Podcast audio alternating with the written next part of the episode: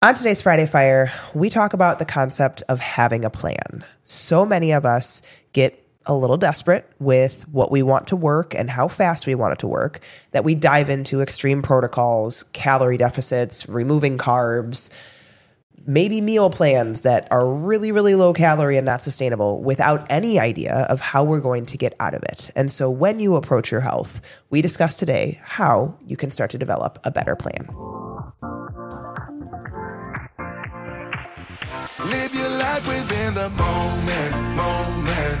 And don't go wait until the morning, morning. You never know when it is over, over. All that I know is Happy Friday, everyone. It's my brother's birthday oh, today. Oh, yeah? Mm-hmm. I had to start putting all of my siblings' birthdays in the calendar and significant others because I forget. Oh, yeah. I don't know when their significant others are. Yeah. I think I know my sister in law because she's close to Art. I don't really know. Yeah. I had to start including them. There's just so many. I forgot my sister and all their kids. And like, so I love them lots, but like, I'm sorry. I don't remember my sister's daughter's birthday. Yeah. Actually, I do. I think hers is September 1st. That's why I, I remember that one. But like, it's, dude, I Well, then you kind of feel like a jerk if you remember some and not others. I know. Because then it looks like you don't care about them. I know the month that they're in. Does that count? I can give you the month. We just need everybody to have that. Like the, the Facebook thing is really how I remember most things. Yes. And if someone doesn't have it on Facebook, I'm sorry. I'm probably not going to remember your birthday. I had, I don't check Facebook really much anymore. We message on there, but like Yes. I don't. That's mainly why I use it is to message Liz and look back at memories of Taylor and Carson. Yeah. Oh God, I had some memories pop up from college the other day, and I was like, "What was going on with my hair? It was like super blonde, but like brassy. It was like not a cute, not a cute color. I don't know, horrible. I think it was like something related to Halloween that popped up this past weekend, like a Halloween party. I keep wondering if Taylor's hair is going to get lighter because her hair is kind of brown. But Nick mine is, is, Nick is dark. yeah, Nick has darker hair. Yeah, Yeah, that's true. Carson's still pretty blonde. Mm-hmm. He definitely has my hair. Taylor's hair is like so fine and slippery. I can not do. I put hairspray in it for our photos on Saturday. She's so they're so funny. Marcus doesn't hold like the hairspray or the we have like a wax that we did for Yep. his um, pictures. Like uh, uh, it, it doesn't hold, it doesn't Yeah. stay. Yeah, Carson's is okay, but he has like some, you know, if I try to do like this sweep over, mm-hmm. he has some hairs that just will not go and like stick the other direction. So then I, Yeah. it is just his hair is very coarse like mine. Mm. So it's a little bit harder to style. And he doesn't really like putting gel in his hair because he also doesn't like washing his hair. Oh God, the same with Marcus. The sensoriness of it is just, I think all kids, most kids don't really like getting water poured on their head, but it is a battle every Yeah. night with Taylor likes the bath. She's bath time, bath, and then she goes and climbs in and plays in the bath. But Taylor also tortures Carson. My poor son gets beat up by my daughter like constantly. trauma from Well, her. Taylor's also just like a brat sometimes. Like the other night, she had a whole bag of toys, like, of course, little random toys, dumped them out on the ground and goes, ha ha, and then like walked away. I was like, what is wrong with you? Like, there is zero remorse. We have a spray bottle, and in the bath, she just kept spraying Carson in the face, and he was crying and yelling, and like, Mom, Taylor won't stop. And she's just laughing. And I'm like, I am worried about you as a human. So our friends were telling us this weekend. I don't know which side of the family it was on, but basically a little boy like went to school and you know somebody was bullying him. And so the sibling came up and just like punched the kid in the face. I'm like, I mean, that's legit. You're just defending him.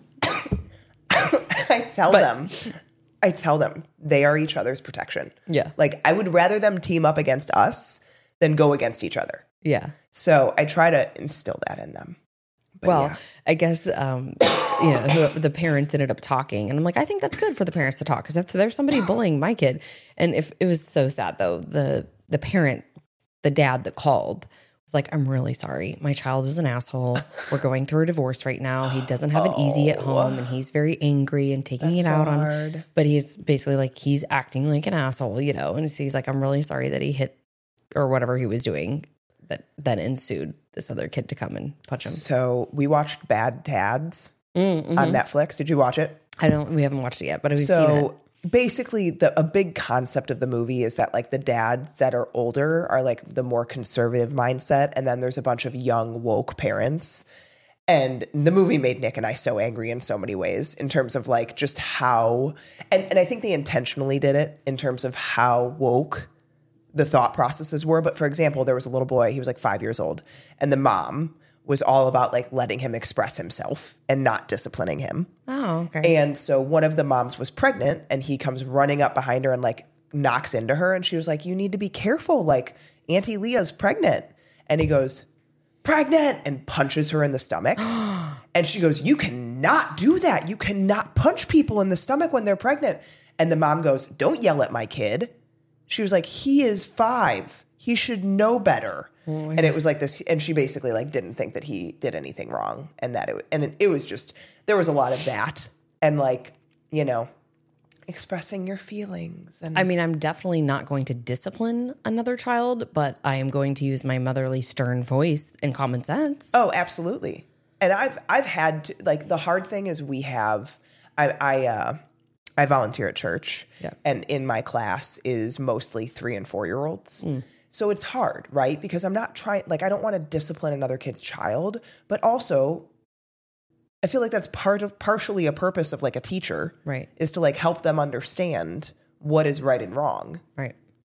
And I try to do that in the best way possible without pushing my opinions on people. But Well, I think that your parents are going to, the parents at church are going to be a lot different than Yeah, maybe true. other places. But- True, but like we're all watching a, sh- a like the video, the teaching video, and there's one kid that just keeps talking and bringing toys over and like trying to talk to the other kids that are watching it. And I'm like, I'm gonna take away the toys if you can't stop. You mm-hmm. know, like, and, and I feel I'm like I feel like I shouldn't be doing this because I'm a volunteer and like I, but mm. I don't know. I just I think that as a whole, I am very worried for the society that our children are growing up in Oh, a thousand percent. a thousand percent like and so I, I am very much so not afraid to give my children certain thought processes mm-hmm. that i feel are right Yeah. because i don't want them to be influenced by ones that i don't agree with Right.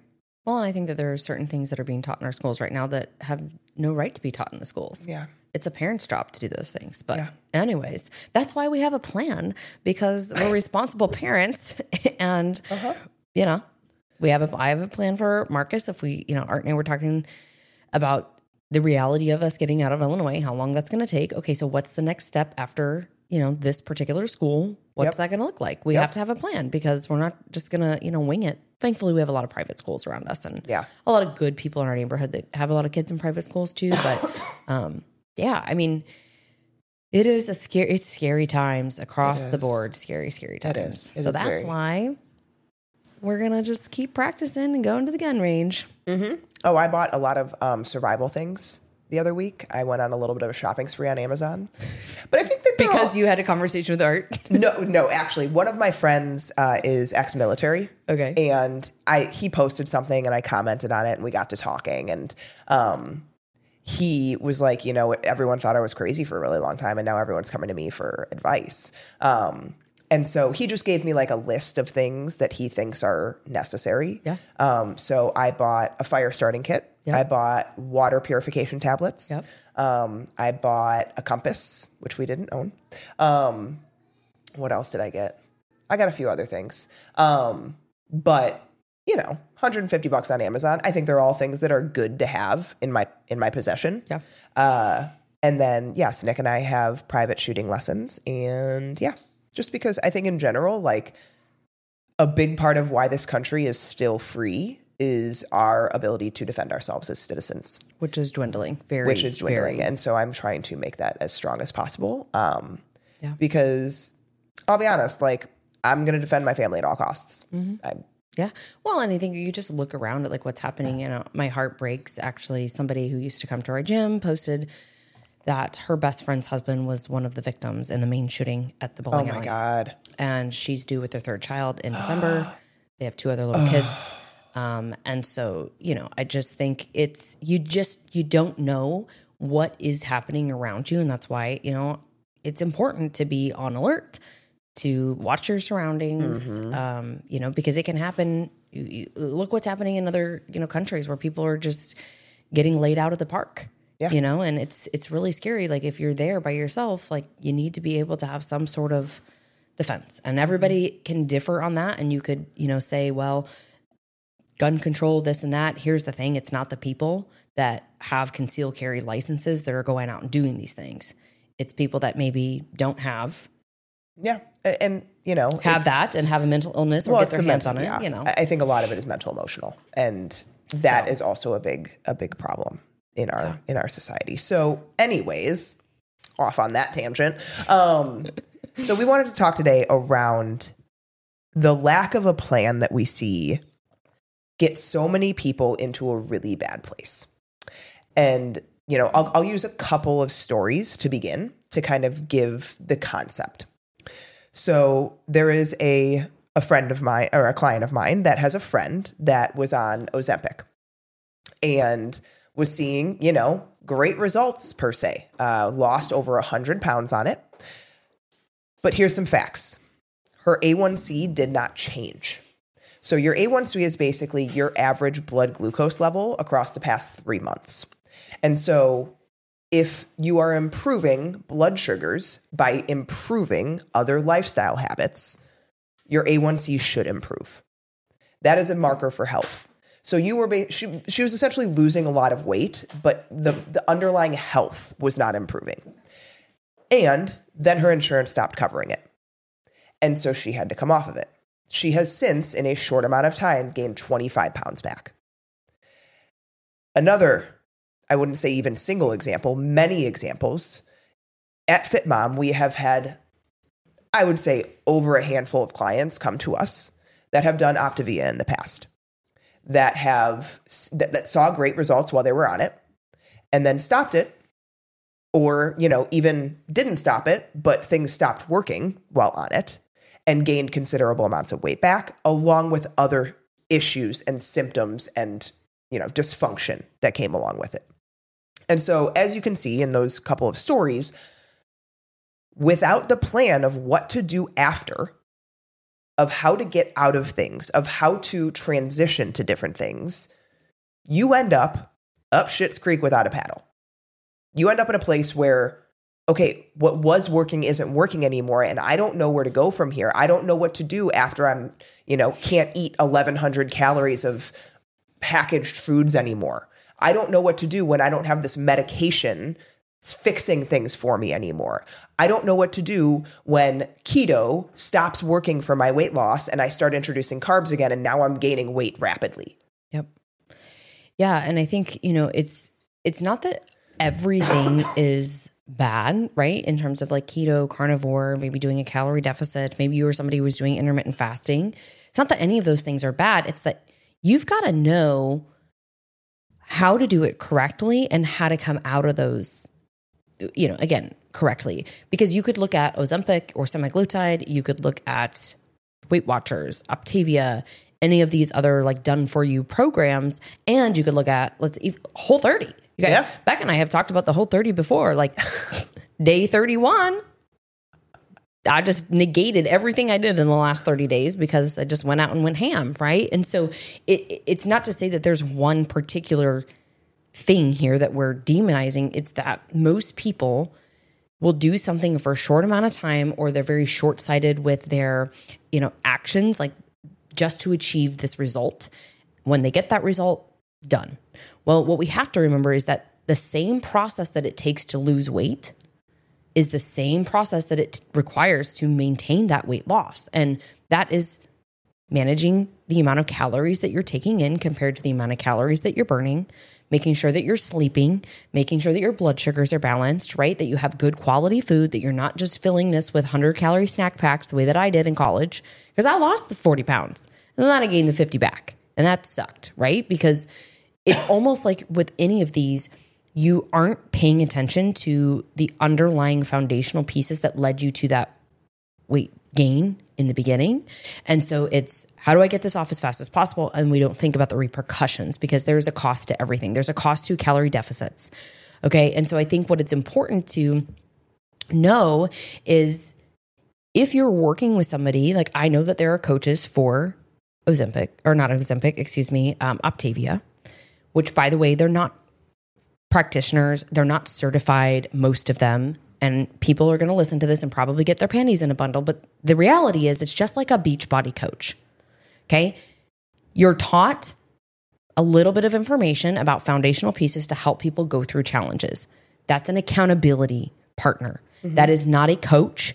That is not a practitioner. That is not a certified nutritionist. It's just not.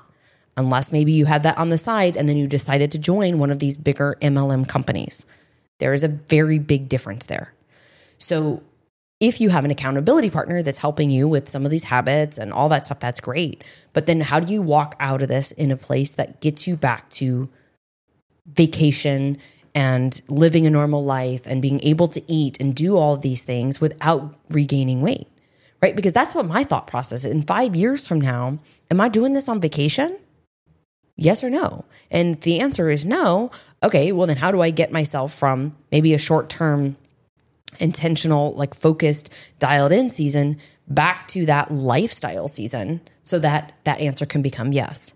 Mm-hmm. Because I'm all about like go on vacation and enjoy. I don't think that you should have to be sitting there counting your calories and bringing your, you know, processed bars with you everywhere that you go and saying, well, I can only eat one small salad with a little bit of grilled chicken. Like that's not a way to live.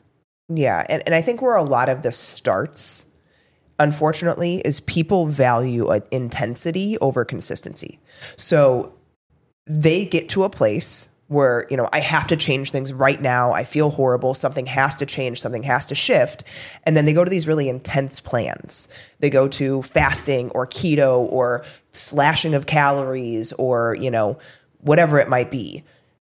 And then they're in it. Maybe it works for a little bit, or maybe it gets too hard, or maybe, you know, you just get sick of it. And then you stop. And then you go through a place where you gain a bunch of weight back, or you end up with symptoms coming back, or whatever it might be. And so it always comes back to the fact that we don't ever think long term when it comes to our health in most scenarios. People love the sexy, let me go really, really hard for 30 days. And if it doesn't get me to where I want to be, well, then I'm just going to go back to my old lifestyle because screw it, right? You guys, consistency wins every damn time. We talked about this yesterday on our apprentice call. Like, you can do five workouts in a week, two or three of them might be really shitty. But guess what? Doing that every week versus going ham for a week, a month straight, and then stopping for two months, those crappy workouts, as long as you're getting through them every week and they're occasional and not like every single one, then you need to dive into what's going on. But as long as you're getting through them, consistency will always win. It will always win. And so we have to get away from that short term mindset of like, what can get me there the fastest? No, what's going to change your life? You have to change as a person. You have to change your identity in 99% of scenarios, unless the person has already gotten there and they're just, you know, working on continuing to improve their health. But in most scenarios, people think about situations and programs and diets and all of this as like, I just got to get through it. I just, I just got to get through the next 30 days or 60 days or even six months. And then, I'll, then I'll, everything will be fine. No, you have to get through changing yourself as a person because you are likely the reason that you ended up where you are. Maybe some external factors, but for the most part, it's probably you. It's probably your lifestyle. It's probably maybe choices you've made over time, exposure to things, what, all that combination. And in turn, you're in a place where you have to have an identity shift. This is not a, I'm going to follow this diet for 30 days. This is a, I'm going to change my choices and my actions and my habits and probably who I hang around with, maybe to an extent, so that I can change my life. The intensity ain't gonna get you there. You might have bouts of intensity. You might have to have periods of giving things up, and that's hard, restriction. But a lot of times you have to give things up to make room for better things. So, getting away from that, I'm just gonna follow this really hard thing for 30 days you might need to follow a really hard thing for a lot longer, first of all. And in that process, you have to have the perspective shift that I'm not going back to that person. Yeah. And I think I liken this to You know, when we think about some of those memes that you would see, you know, if I lost a half a pound every week for a year, I've lost 26 pounds, right? And for me, looking at the extreme of the Weight Watchers that I did in the past and then regaining all of it back and then having to lose it all again, I would much rather make a decision, as I've done in my past, to become a different person. And I would rather have the weight loss be slower, but be something that I can then sustain and maintain. So, like, I think about where I was post college, over 200 pounds. And even through pregnancy and postpartum, getting back to a place where I still kept that 50 pounds off. And then now, okay, in a different season, let's go after, you know, a little bit more. And that's fine. But if you're somebody who's yo yoing back and forth, like you really have to look at that long game. Like, I don't want to do that again. I don't want to lose 40, regain 50, because a lot of people create that cycle over and over and over. And then guess what happens? It stops working. Mm-hmm. And then you're in a situation where you're like, oh, well, I'll resort to this because what worked in the past now doesn't work. So then you go to more extremes and then more detrimental things, you know, that are going to be essentially damaging to your health. The amount of people that we've had come into our program after very, very restrictive, highly processed diets with nutritional deficiencies, gut issues, digestion, um, you know, slow motility, a lot of inflammation, a lot of cardiovascular issues. It's probably damn near 70% of our clients. And Yeah. it's this again, we we want this instant gratification and so we forget what that is going to do in 5 years from now. Because right now is all that really matters. I just got to get the weight off right now because I'm so unhappy with myself. Okay, well, how did you get yourself to that place? That's the bigger question to ask. And how can I prevent myself from getting back to this place? Because you're going to build a lot more confidence in yourself if you can make a decision and then start showing up and being consistent because you know that you're doing the work. You know that you're doing the things instead of maybe taking the shortcut. And a lot of people will use some of these things as like a jump start, but they never, when they finish that jump start, know where to go from there because they have no plan to get out of it. They have no plan then, okay, am I going to reverse diet? What does that look like? What happens if the weight starts coming back on? Do I then just slash my calories again? Do I live off of this forever? Do I deal with the fatigue? Do I deal with the digestive issues, the hormonal imbalances that are all of a sudden ensuing because I haven't given my body nourishment?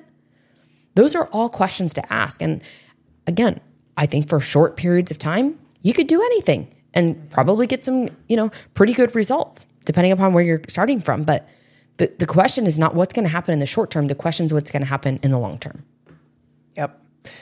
Yeah. And I think as a whole, you have to be ready mentally. And I think a one way that I know after talking to many, many clients, and I'm sure Liz feels the same way, the people that I know are ready to make that change are people that are in a place mentally that I just need to feel better. I need to feel better. I need to be here for my kids. I want better health. It's not the people in general that are like, I just have to lose the this weight. I have to get it off my like. They are it, it, that mindset is going to be very challenging to be able to focus long term on health changes. And so, if you are someone that is in that place, start focusing more on what other symptoms are going on. If you are dealing with weight issues, it's likely not just a weight issue. I can promise you, you have you have other symptoms, even if you aren't noticing them. There are other things that are causing the weight to be an issue. And like Liz was saying, a lot of people that we work with are people that have come from very restrictive, crazy protocols. I'll take a person that eats like crap all day long, and that is easier to fix. That is much easier to fix. Someone that eats a lot, but eats maybe not great quality, easy. Easy fix in most cases.